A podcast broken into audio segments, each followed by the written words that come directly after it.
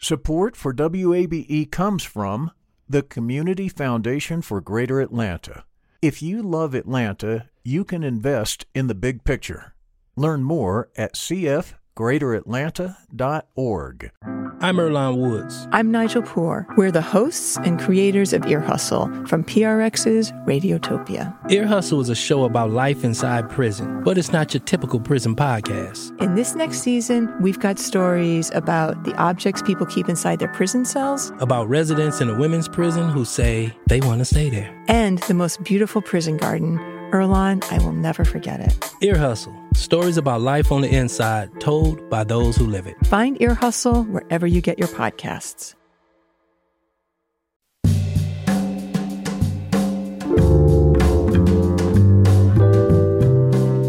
From WABE in Atlanta, welcome to this Wednesday edition of Closer Look. I'm Rose Scott. Coming up on today's program, from a social media hashtag to a global cause for support and accountability. What's next for the Me Too movement? I'll be in conversation with Atlanta based Dani Ayers, CEO of Me Too International. Also, more than just a rapper, businessman, activist, actor, and now he's coming to my lane. Talk show host Killer Mike on his new PBS venture. It's called Love and Respect with Killer Mike. And here you have another new album coming. Yes. Called The Big Sleepover, where you and your mentor, yep. Sleepy Brown of Organized Noize Productions, Rico Wade, Ray Murray, and Sleepy Brown, now have meshed the whole new sound. Yep.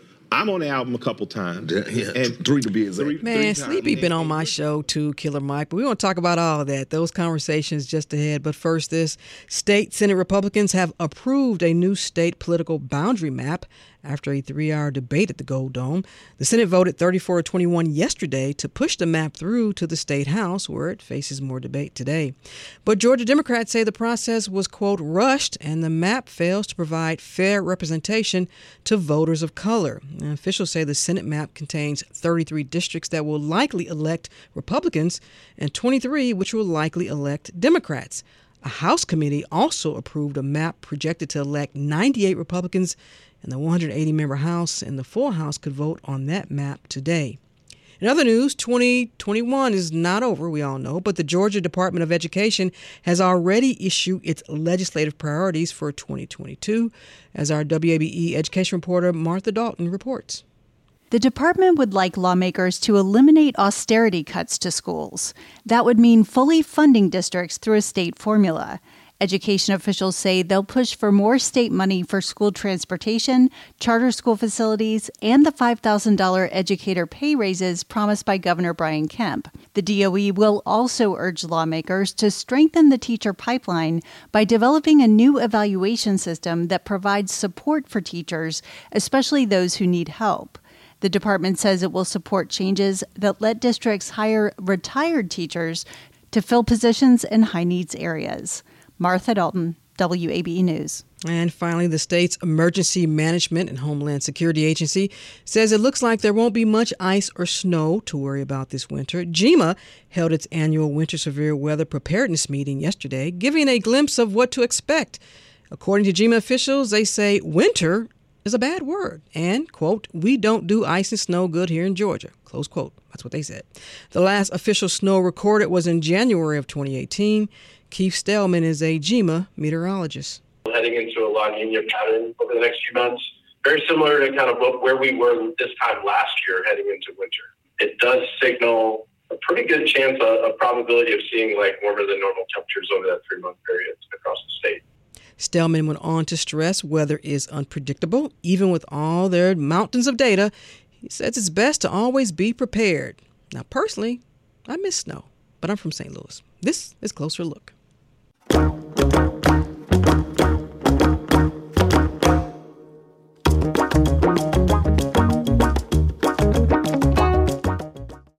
Support for WABE comes from the Community Foundation for Greater Atlanta. You can go beyond giving to impact. Learn more at cfgreateratlanta.org. The field of mental health counseling is growing rapidly, and Richmont Graduate University can equip you with everything you need as a licensed professional counselor while integrating your faith into your clinical practice. Programs are offered in Atlanta, Chattanooga, and online. Apply today at richmont.edu. That's R I C H M O N T.edu.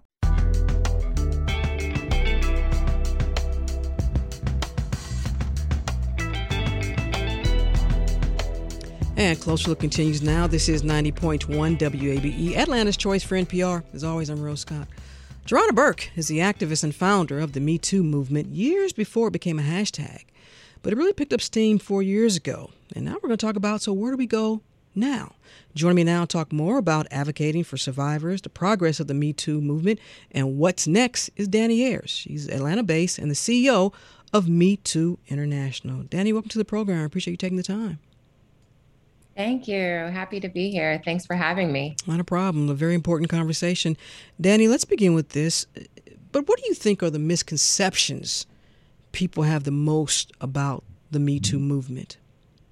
Yeah, um, I think because the hashtag went viral in a moment where Hollywood was experiencing a reckoning around sexual harassment and assault the work of Me Too got conflated with Hollywood. And so a lot of people assume that Me Too is, it was either founded in Hollywood or it's about white women in Hollywood, women who have access to power and influence.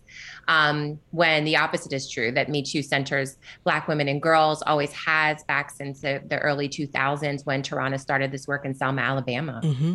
Now, who it centers or who we want folks to know it centers and who gets the attention, that's totally different, Dani. Right. How right. did this happen?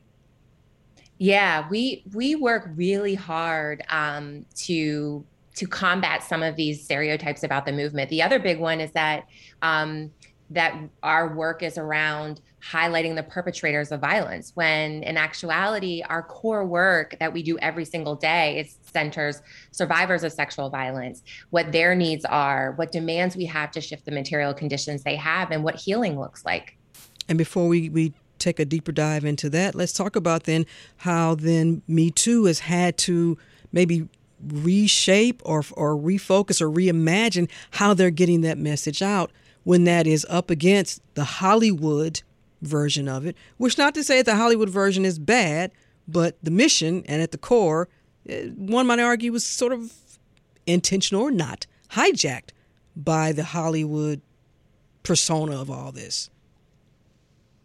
Yeah, it's been a lot. Um, our work when we founded the organization was really, you know, and this is back in um, just a few years ago after the hashtag went viral. We, we realized we needed an organization that had the muscle to actually speak publicly, get into mainstream conversation because of that, because we saw that, you know, intended or unintended, the the privilege and power of Hollywood is definitely overshadowing our work. So um, I was brought on to support the growth and the development of the organization, and we put a ton of energy into.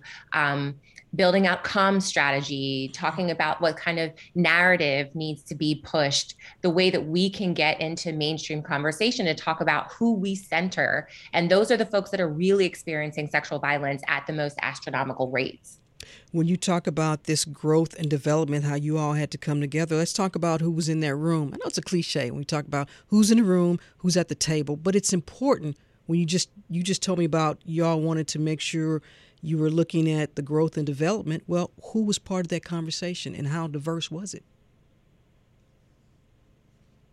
Well, from from the perspective of Tarana Burke, um, she and I worked together back in um, 2010 in Philadelphia doing arts for social change, Black arts for social change work, mm-hmm. and um, you know, so she called me early on when she decided she wanted to build an organization because my background is in um, building social uh, justice infrastructure.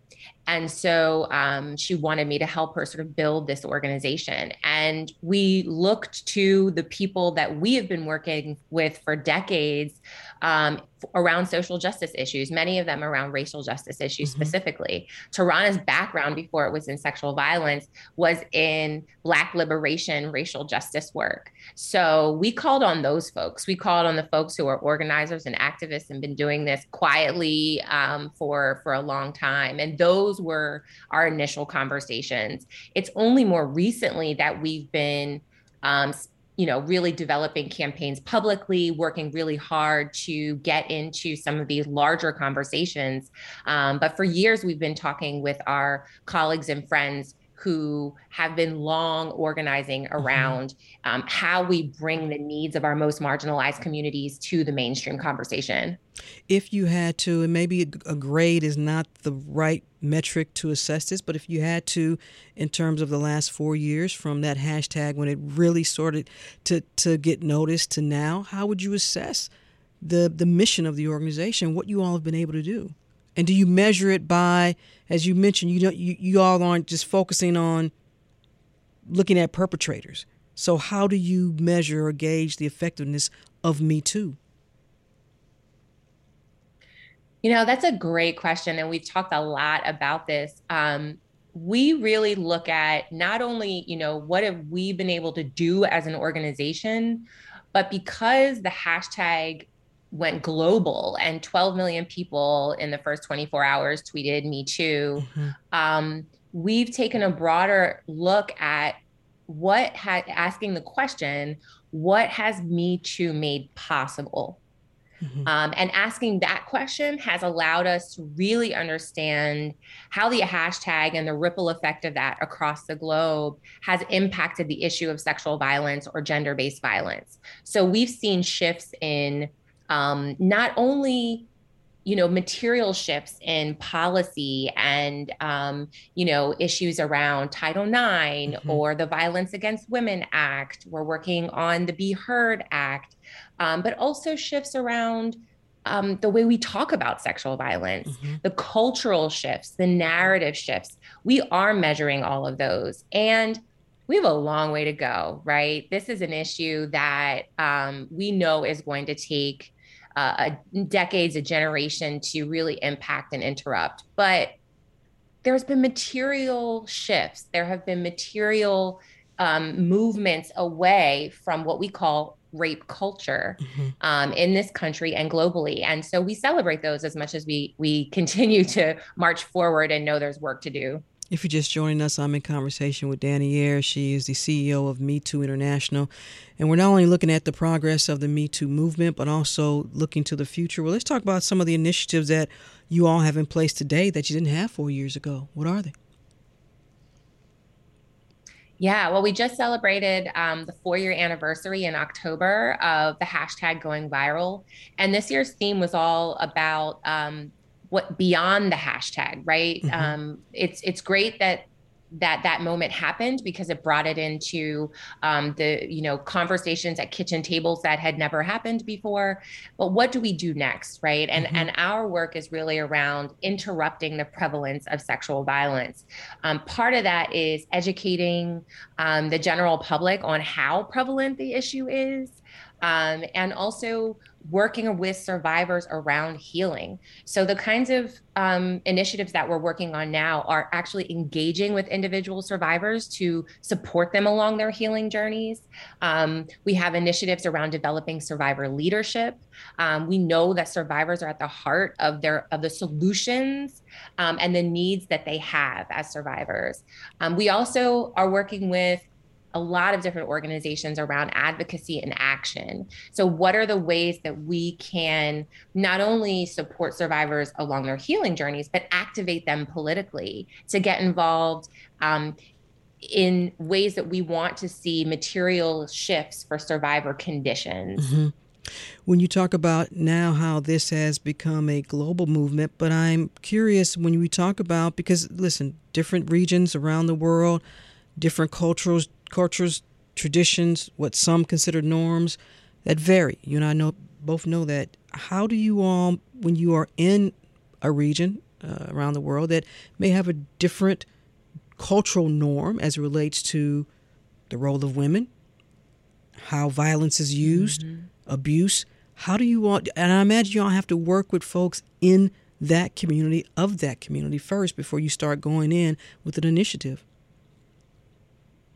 Oh, oh, absolutely. Um, when we really started listening to the global community, because there there are, you know, Me Too movements all over the globe, folks that have taken the US Me Too movement and really tried to apply it locally mm-hmm. um, to advance their work around gender based violence. And so, as we started to look at what it means for the movement to go global, um, we knew that the very first thing that that required of us is to listen to these local communities and what they are doing because these folks have been doing this work for decades, right? They didn't just start doing this work when Me Too went viral. Mm-hmm. And so our job was to, has been to really listen and engage and build relationships with those local organizers and activists before we can even start to look at what we can do together because you're right, there are so many um, variations culturally across the globe in terms of what folks are facing, the solutions that they want to see for their communities, the ways, the different levers that they need to pull in order to get things done. So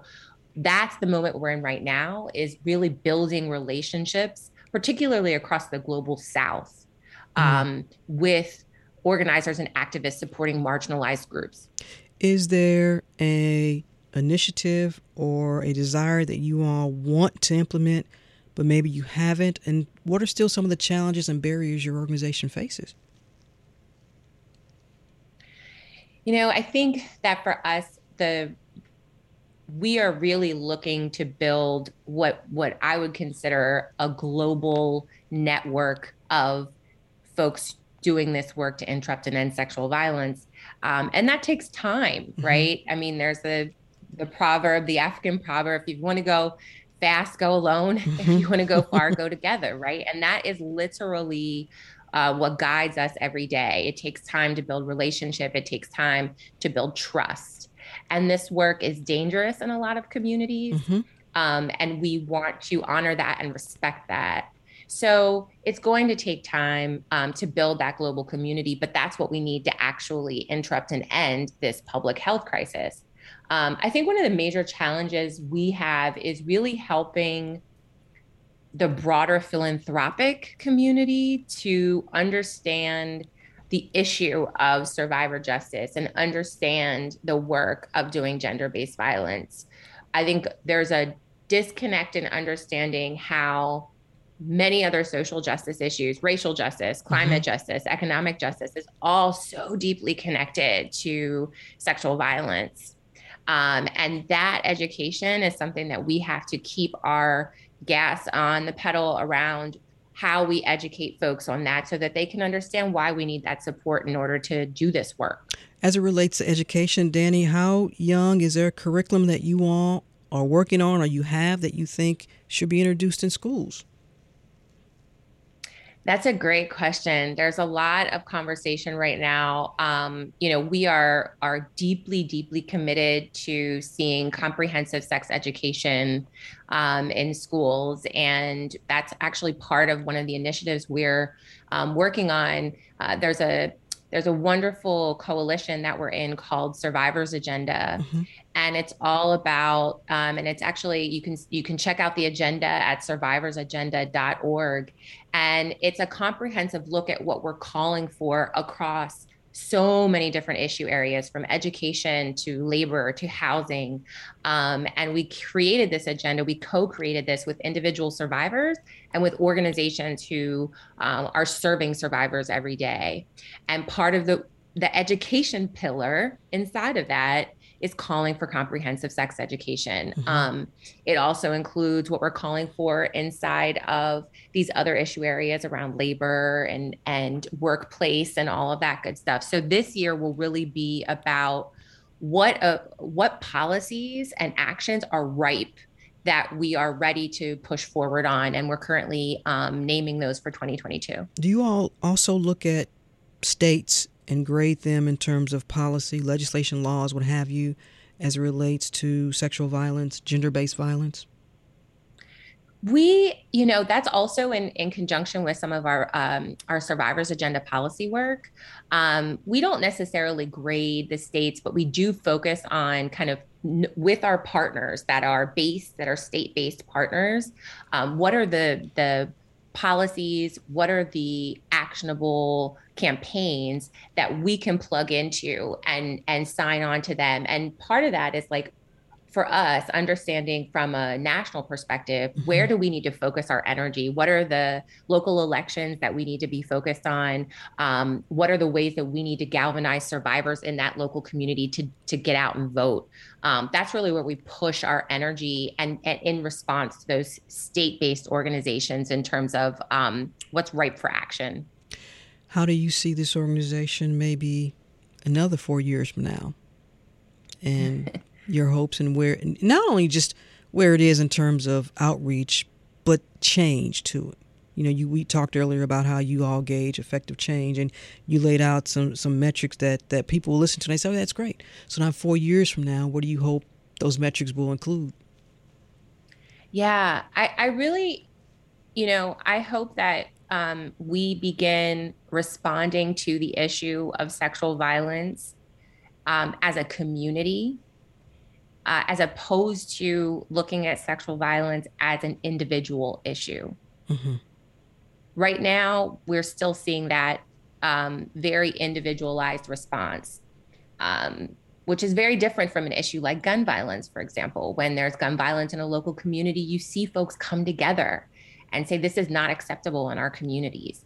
We want to see the same thing in terms of safety um, around sexual violence in local communities. So I would love to see in four years us have um, trained survivor advocates that come together when sexual violence is experienced in community and demand change uh, reimagine safety in communities in real material ways. And I think it's I think that is possible in four years. But I, before I let you go, I do want to focus on another uh, area that I think that often we may not hear enough is being talked about in, and that's in our our faith based community. What's your mm-hmm. assessment with that in terms of what faith leaders and what role they can play in addressing gender based violence, sexual violence here? Yeah. Yeah, that's a, a great question. And I think what we are calling on and what we want to see is more of our faith leaders stepping forward and um, being clear, right? Because we know that there in the faith community, there is a history, um, as there are in many of our institutions, of sort of sweeping issues of harassment and abuse under the rug. Mm-hmm. And I think at this point, what we need is our leaders who recognize that this is not the way that they operate, that they see the world inside of faith, and to like step forward and be like, I'm going to institute particular codes of conduct. I'm going to institute a particular way that we can operate to call out when that stuff happens mm-hmm. and to demand accountability in those environments. And then finally, what about you, Dani? How long you want to do this work? You've been doing the work. yeah, um, I just love it so much. I think um, I feel incredibly honored um, and blessed to be doing this every day. And, you know, I was talking to Tarana about this the other day. Um, so I got a good few more years in me, and then and then it'll be tired, time to hire a millennial, brilliant young mind to come in and take this organization into its next phase. Ah, yes, bring in the millennials. Dani Ayers, she is the CEO of Me Too International. Dani, thank you so much for taking the time. Thank you for the work that you all are doing to help so many people. Thank you, Rose. Thank you so much for your thoughtful questions. I really, really appreciate it.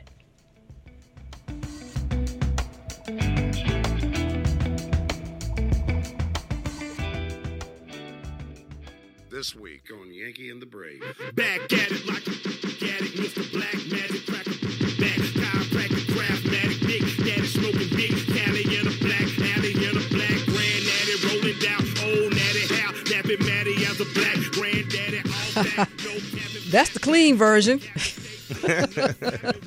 Closer Look continues now here on 90.1 WABE, Atlanta's choice for NPR. As always, I'm Rose Scott. That is Yankee and the Brave. More about that in a moment and it's from Run the Jewels 4 or RTJ4. Hip hop duo, of course, Run the Jewels, which is comprised of El-P and my next guest, Killer Mike. He's an Atlanta native and he holds a lot of titles. He's a rapper, he's an actor, he's a community activist, he's an entrepreneur, and most recently trying to come into my lane, television host, although I'm not a television host, but I'm a host. And now he's hosting Love and Respect with Killer Mike. And guess what? It's airs right here on our PBS station, ATL PBA, Friday nights at 10 p.m. Welcome, Killer Mike. Your, your folks named you Michael. Is it Santiago? Yeah, Michael Santiago. I love right that. there. But we're going to call you Killer Mike. Yeah, I don't know why little black girls in the 70s had a fixation on naming their children Spanish names. But I'm very comfortable as I travel throughout the diaspora in the Caribbean and Central and South America. We're going to call him Michael Santiago.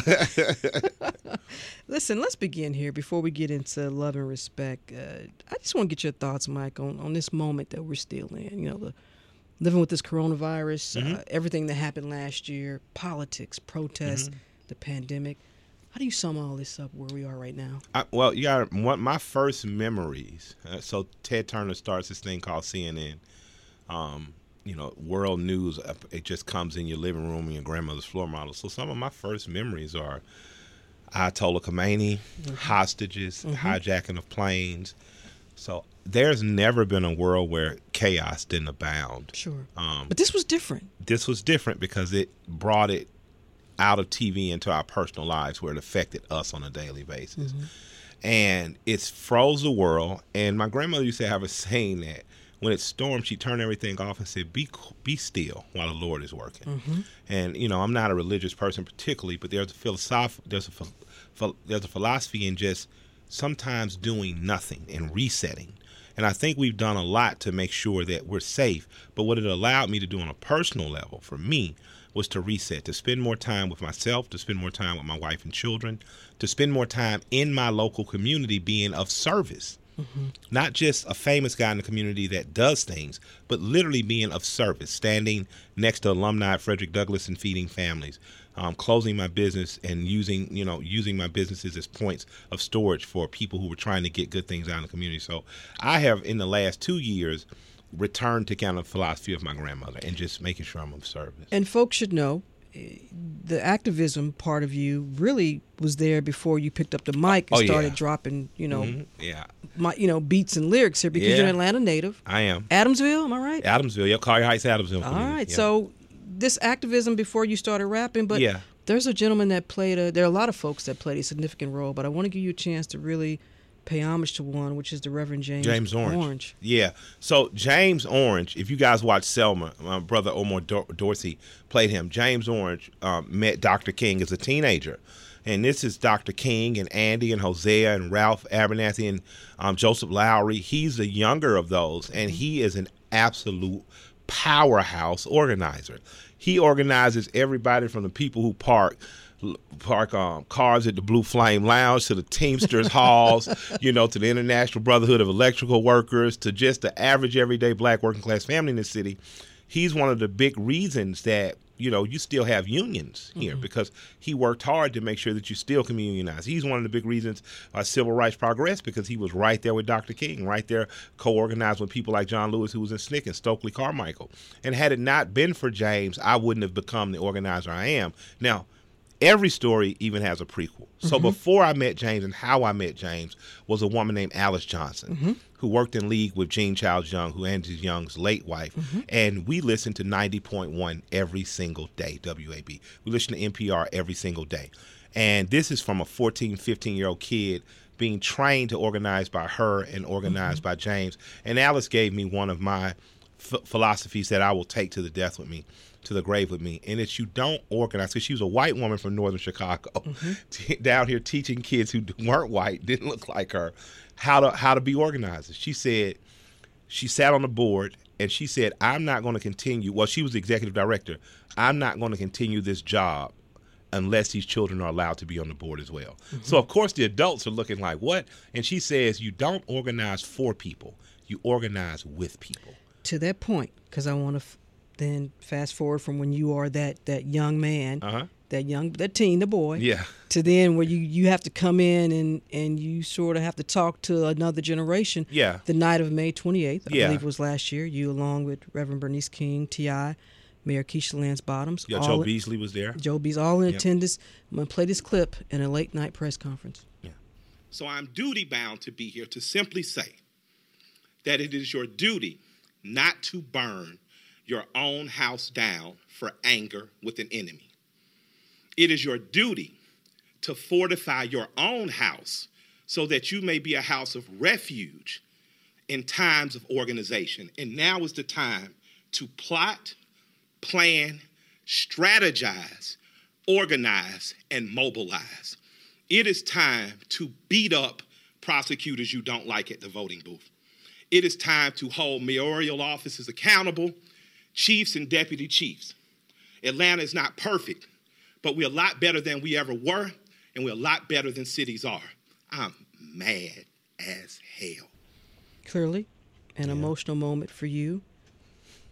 As you're going to that press conference, as you're watching, like so many of us were watching what was unfolding, and some would say there are two lens to look through here. Yeah, those who were really upset about what was happening. Yes. And those who just wanted to destroy some stuff. I use stuff. If I was on your show, I could say the other word. Yeah. so take me back to that moment, Mike, as you're watching this in the city. Yeah. That well, you love. Yeah. Um, well, what you're hearing there is an organizer. You know, you're not hearing a rapper. You're hearing an organizer, you know, challenging people who are rightfully angry to choose logic over mayhem in the moment. The march that was organized, a brother put it together from South Fulton, was an important march to have. It was an important demonstration to have. It, it made sense to do to let you know.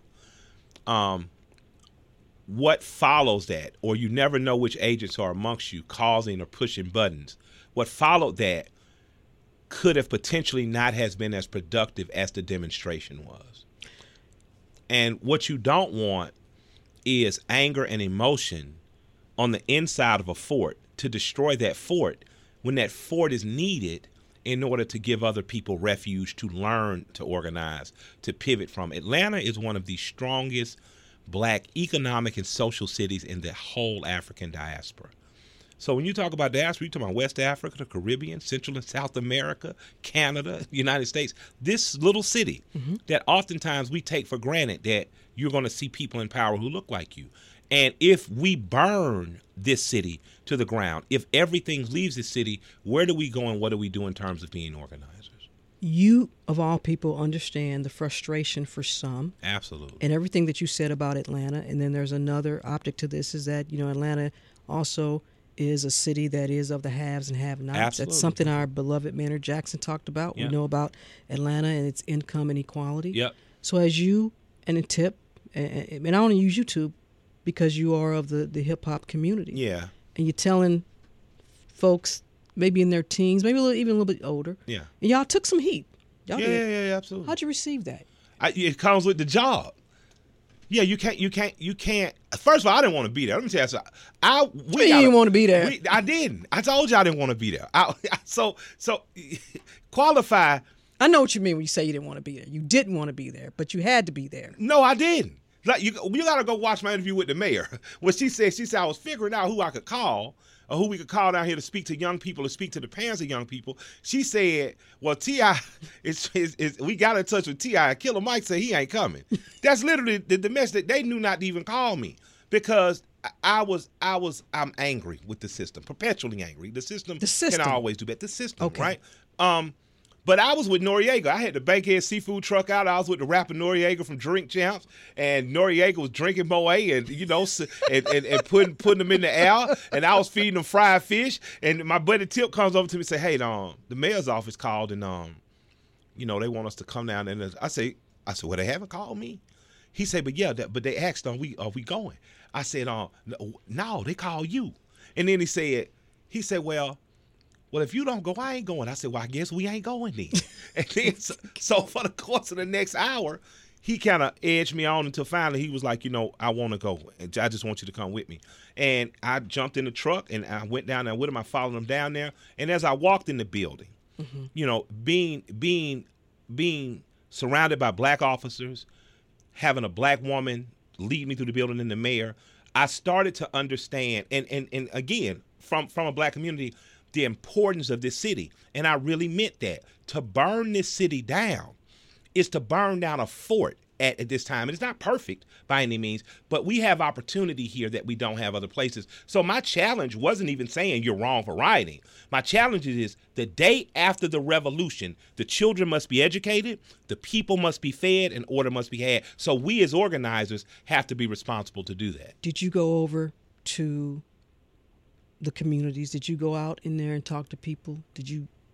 I'm never not in the community. Yeah. So I'm here today after just leaving Hollywood Road Mm-hmm. and Fort Johnson Road, talking with city workers who are actually making sure that young people, not young people, young people who are younger than the corporate developers we have, have an opportunity Mm-hmm. to buy and develop on the west side. Well, let's talk about that because you and Tip have, and some others have been instrumental in trying to make sure that the West Side preserves some of it, Some its of it. legacy. But as you know, It's hard. it's hard. And look, there are four hundred thousand dollar townhomes on Bankhead. Yeah, million dollar townhomes coming. Yeah. You know? And and what other city in the world will you find a rapper who takes millions of dollars of his, of his own money, buys the old grocery store in Kmart, and develops affordable housing at over hundred units? You know, I I, I am I'm enamored by my friend and I love him to death because he really puts his money where his mouth is. He does. And then when you get in trouble, we want to smack him. Exactly. But but and we but- talking about Tip. We love you, Tip. We yeah, talking about but Tip. but Look, you know what? The one to smack, I wish that good news traveled as, as as bad as quickly as bad. Because a lot of times when he gets in trouble, he's no different from my cousin. He's no different from our own fathers and, and sons. The difference is his redemption value. Man, he really redeems himself in a way. Well, that being said, in terms of policy and what's happening with with, and by the way, I would never smack Ti. No, no, yes you would. You're auntie him. And sometimes he needed. He crazy. He's still my little light skinned friend. He still get us in trouble. And I just like, boy, God, you know. So he I, I definitely Auntie Rose. Yeah. Uh, but look, we have a very important another mayoral election coming up. We got a runoff. We do. Um, a lot of folks saying, look, this is pivotal. Obviously, it's going to be a historic moment for Atlanta It is. And where this shit, this city is, is shaping its identity. Yeah. I know you're a political guy. You don't have to endorse anybody. I know who you. I know who you were rocking with early Uh-huh. earlier, and you know they didn't make it. But how do you see this next city government, this next installation of city government here, and being crucial to your city? I you- like candidates that are actually from Atlanta why why why does that make a difference? because you have been groomed in the Atlanta way. And what is that? The Atlanta way is cooperation and collaboration and understanding the marriage of public and private sector. Um, the, the Atlanta way is after the riots of 1906, where white Atlantans burnt down the city, white Atlantans were killing black people, that Atlanta understood as a city, if we're to be a city in the Southeast that's going to be inclusive of all, then we got to make sure black folks got the Fourth Ward and black folks got Edgewood and Auburn and the white folks that got Peachtree, but we got to work in collaboration. We can't burn the city down. Is that Atlanta way though? Also, sometimes it's easy to say, as opposed to easy to execute. It's hard to do, but you got to do it. Again, Tip could could have went and bought a Bugatti. He could have went and bought a bigger house in Sandy Springs. He could have went and bought another house south of the city. He chose to invest in a lot that had been empty for years and provide affordable housing so that the people who are much like us who grew up in this community mm-hmm. still can live there. You and Tip are in the community. That that's a given. But at the end of the day, too, you know, Mike, with what policies that are passed Yeah. From down at City Hall impact, especially those communities on the west side, Yes. Southwest Atlanta. Yes. So the public part, the public-private partnerships are great, but I, too, y'all, are you doing enough to make sure you're holding those folks accountable as much as you can? Yeah, I was I was going to say in terms of as much as I can, absolutely. If you do business with Mike and you say, "Well, we have a slush fund. We're going to give some money to the UNCF," we're going to no, you're not. You're going to give money to Next Level Boys Academy. You're going to give it to CommunityBuilders.org. You're going to give it to a very local community that handles very specific things that takes care of very specific problems. If you're a developer and you're dealing with me, we're going to we're going to do this development deal together. We're going to do a base minimum of 20% for it. No, we're going to do 30 to 35. We're going to make sure that we do more than is expected of us. And in terms of the Atlanta way, let me tell you guys, I'm not talking about boule Negroes getting together at secret Greek meetings or Masonic meetings cutting deals with white folks. It's not what I'm talking about. Mm-hmm. I'm talking about a mixed community like the Collier Heights that houses everybody from working class people like my grandparents middle class people like my best friend Cle- and, um, and Robert and Cleon's parents who worked in MARTA and city in, in um, schools, and very rich people like Herman Russell. Because the Russells lived there, Billy, Cynthia McKinney, we had schools like the Collier Heights, had schools like Frederick Douglass before it was destabilized, it was National School of Excellence, put me right on the pathway to Morehouse. The Atlanta way is in making sure working class children, due to the hard work and their own merit, can work their way up the economic and social ladder. When you consider that we now have a community, a neighborhood, Buckhead, that wants to carve itself out away from the city, Yeah, and we know how important that is for APS. absolutely. So, if you were, if you were mayor, Mayor, mayor Michael Santiago Render, and you had to deal with this Buckhead community, what would you tell them? What would I tell Buckhead? Yeah. I tell Buckhead the same thing you do. I- I'd invite them to a community meeting on the west side. You know, so Buckhead, I'd like you guys to come to Grove Park and Center Hill and Adamsville, and I'd like for us to meet as one community. Because Buckhead is west the west side. It's northwest of the neighborhood that T, and I T, T and I grew up in. It is 30318, the exact same area code for parts of it. There is no reason that people on Collier Road, where I go to Doss Barbecue, do not know people on Collier Drive, the street I grew up on. Mm-hmm.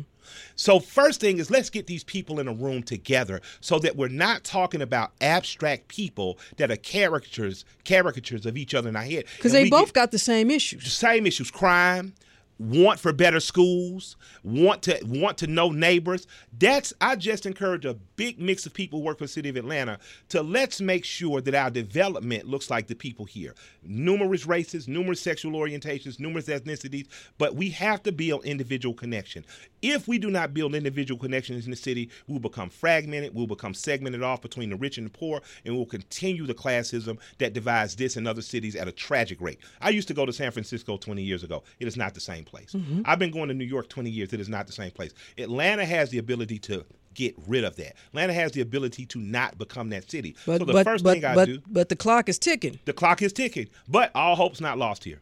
If you just again you're not seeing rappers develop affordable housing in any other city except atlanta. So I, I dare i say we can. We must we will. If you just join us, I'm in conversation with Killer Mike, and then we're also now we're going to get into this new talk show, Love and Respect with Killer Mike. Now, look, I love this program description.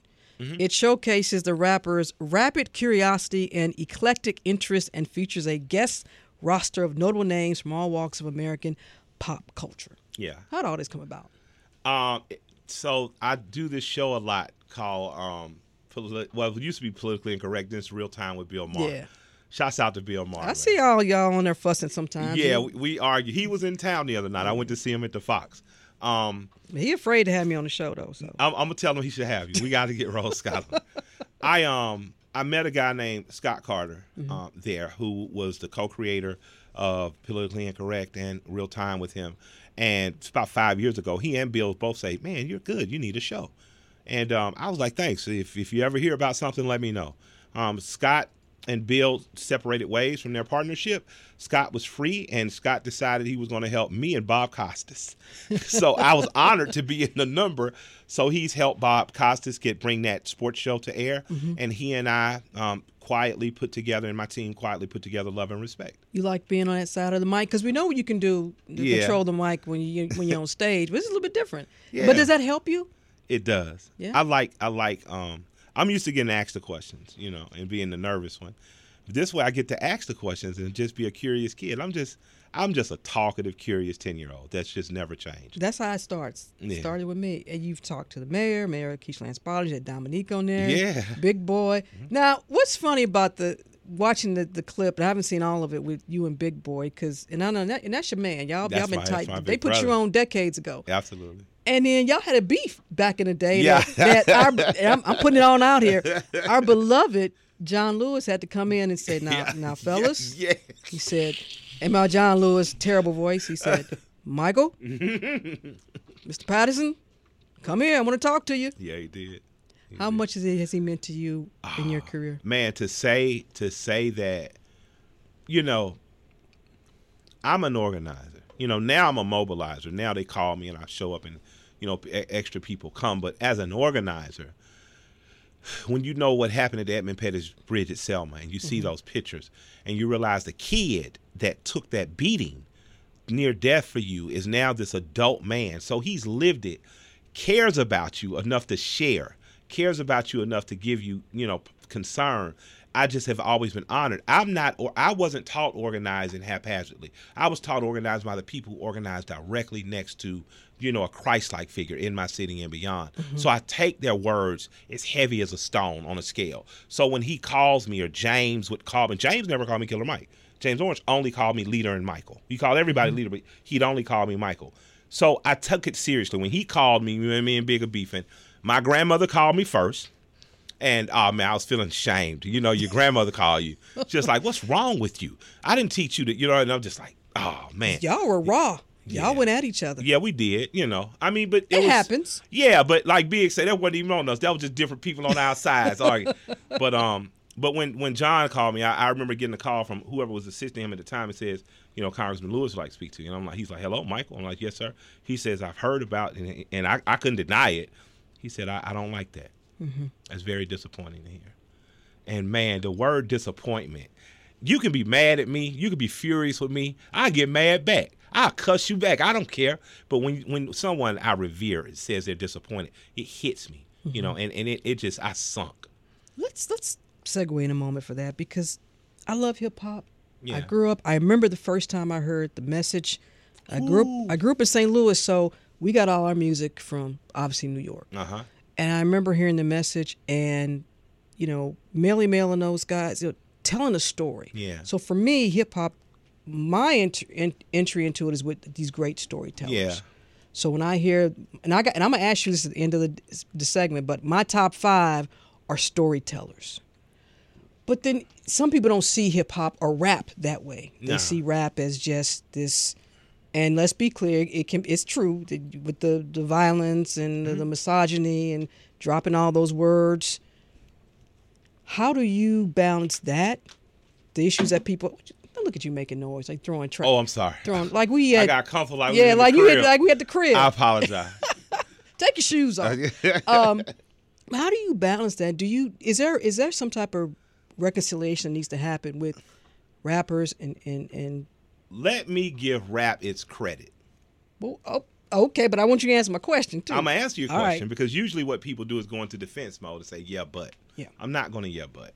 I'm gonna say absolutely. We have been as violent, as misogynistic as as Shakespeare, as modern and, in old movies, as any form of theater or art that man has ever created. You know the difference in rap? Rap self-regulated itself from day one Mm-hmm. You have had female presence in rap every step of the way. And what I mean is, Well, was a little slow, hold but on, hold on, okay. no, no, no, no. 'Cause I'm- I'm like, 'Cause Salt on and. Pepper. I'm an old man too. Salt-N-Pepa showed up. First of all, Roxanne Shante. Let's let's let's let's say a 15 year old girl straightened a whole genre, A right? whole Uh, just she neighborhoods She, she wiped everybody down. right. So so Roxanne Shante was my first rap hero. Mm-hmm. She sent my mother a picture of her on her way to a group home, an actual picture, not a, like a picture you got developed. Sent that to me as inspiration. So Shante off the top. Then this is you talking about Shante. You talking about like eighty So Mm-hmm. well, right and sequence a little earlier before that with after- Angie yeah, B. Okay, Mm-hmm. B- Angie B was, but Shante was different because she was with the boys. Right. She had on the denim, the leather jacket. She was letting you know I'm not no sucker, which she still does to the day. Yeah. Salt-N-Pepa came up. Queen Latifah came up. Lyte. Miss Melodie came up. Lyte came up. And every step of the way they checking, but then people say, well, that was the exception. They were the positive. No. Look at the look at the rappers who were cursing. Two Live Crew would have records where the guys and girls are going back and forth. So maybe you guys who are only associated with New York rap don't understand. In the southern clubs, you would have these weird contests. I got you. Where, where you know what I'm saying, ladies, if you tell tell I don't want no bro, hey, go home. I got you. Too short was already too short. Put the two females dissing him. So what I'd like to see is the accreditation for us self-balancing. Trina Trick Daddy, we wouldn't know him without in the same way without if ain't now. Cause Trina showed up. She didn't show up like I'm happy to be on this song. No. She showed up like sucker. This my song. And it was beautiful. So I just want to say that black folk, period, whether it's blues music, whether it's rock and roll, we have always given greater power to the woman than we've given credit for. Okay, but is there still then there? So have we come? Have we overcome that? You look at Meg Thee I Stallion. don't ever think you overcome. I just Yeah. think you keep working. Keep working. Yeah, you keep working. You All it, like because to overcome is like so. After Moses got him to the mountaintop and Aaron took him down to the valley, they still had to do work the next day. Man, we went from hip hop to the Bible. I love it. Yeah, just, yeah. So for me, there there is no end point where everything is perfection. You can't show me five guys at any given time better than Nicki Minaj. Uh, well, that's a whole nother. We ain't got no Who, who, time. who she ain't out rapped? and I love everybody rapping. Put who she ain't out You mean currently? Who has Nicki Minaj uh, in terms of the current crop? Because you know, who hasn't she out rapped? Uh, the current. Yeah. I want to be fair. Yeah. Who wanted it with Lyte at her prime? Well, I who mean- wanted it with Lyte? No, no, I didn't want nobody. You didn't want the smoke. So no, and you didn't want the smoke from Queen Latifah. That's all I'm saying. Even though even though Geronimo wrote some of her stuff, I'm just saying like Oh, light there we go. Because you Ain't know, no hate, Queen. uh, don't girl. let me give you the list of rappers that don't write their own stuff. But anyway, uh, before I let you go, um, this show, uh, Love and Respect. Uh, Yes. Will we get to see? We'll get to see, what what we just witnessed here. What folks are hearing now. That's what they're gonna get on the, on the show. This is what they get on the show. I interview an absolute idol of mine. I'm excited because I think it's going to be a two-parter. uh, Mr. Tyler Perry. Oh yeah. And um, yeah, it's just it's just it's just folk. It's just like my grandmother when she used to go pay her power bill. What you do, baby?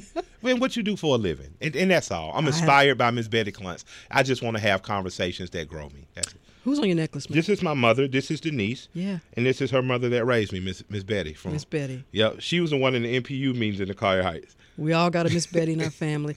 Uh, before I let you go, gotta ask you this. You know what's coming. Who's your top five? Uh, Scarface is the greatest storyteller ever, and put any four you want to behind him. I don't care. Really? Yeah, Where you where you put Mike? Michael Santiago Render. I'm a student of Scarface and Ice Cube and Roxanne Shante. I love it. Killer Mike, rapper, actor, community activist, entrepreneur, and the host of Love and Respect Killer Mike. It airs on our AT, our PBS show, our PBS Fridays at 10 Sunday. p.m. and Sundays too. Look at you knowing the schedule. Um, it's just when I think about that, I can watch Clifford the Big Red Dog Yep. and you know Sesame Street Yep. and I and you know a British comedy I love them. and something cooking, and Yep. then I can watch you. Yep.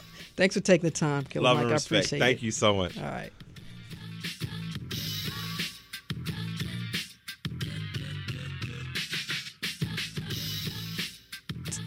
And that's it for this edition of Closer Look. A reminder you can catch Closer Look weeknights at 7 p.m. as well as in our podcast. It's free. Subscribe to Closer Look wherever you like. And if you missed any of this program, it's always online at wabe.org slash closer look. Y'all know that. Stay tuned to 90.1 WABE, Atlanta's choice for NPR. I'm Rose Scott. I will tweet out my top five in just a moment.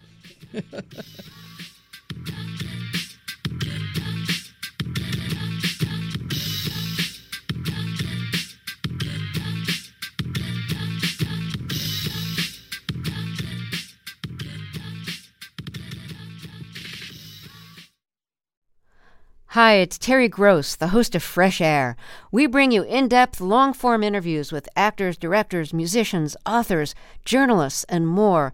Listen to our Peabody Award winning Fresh Air podcast from WHYY and NPR.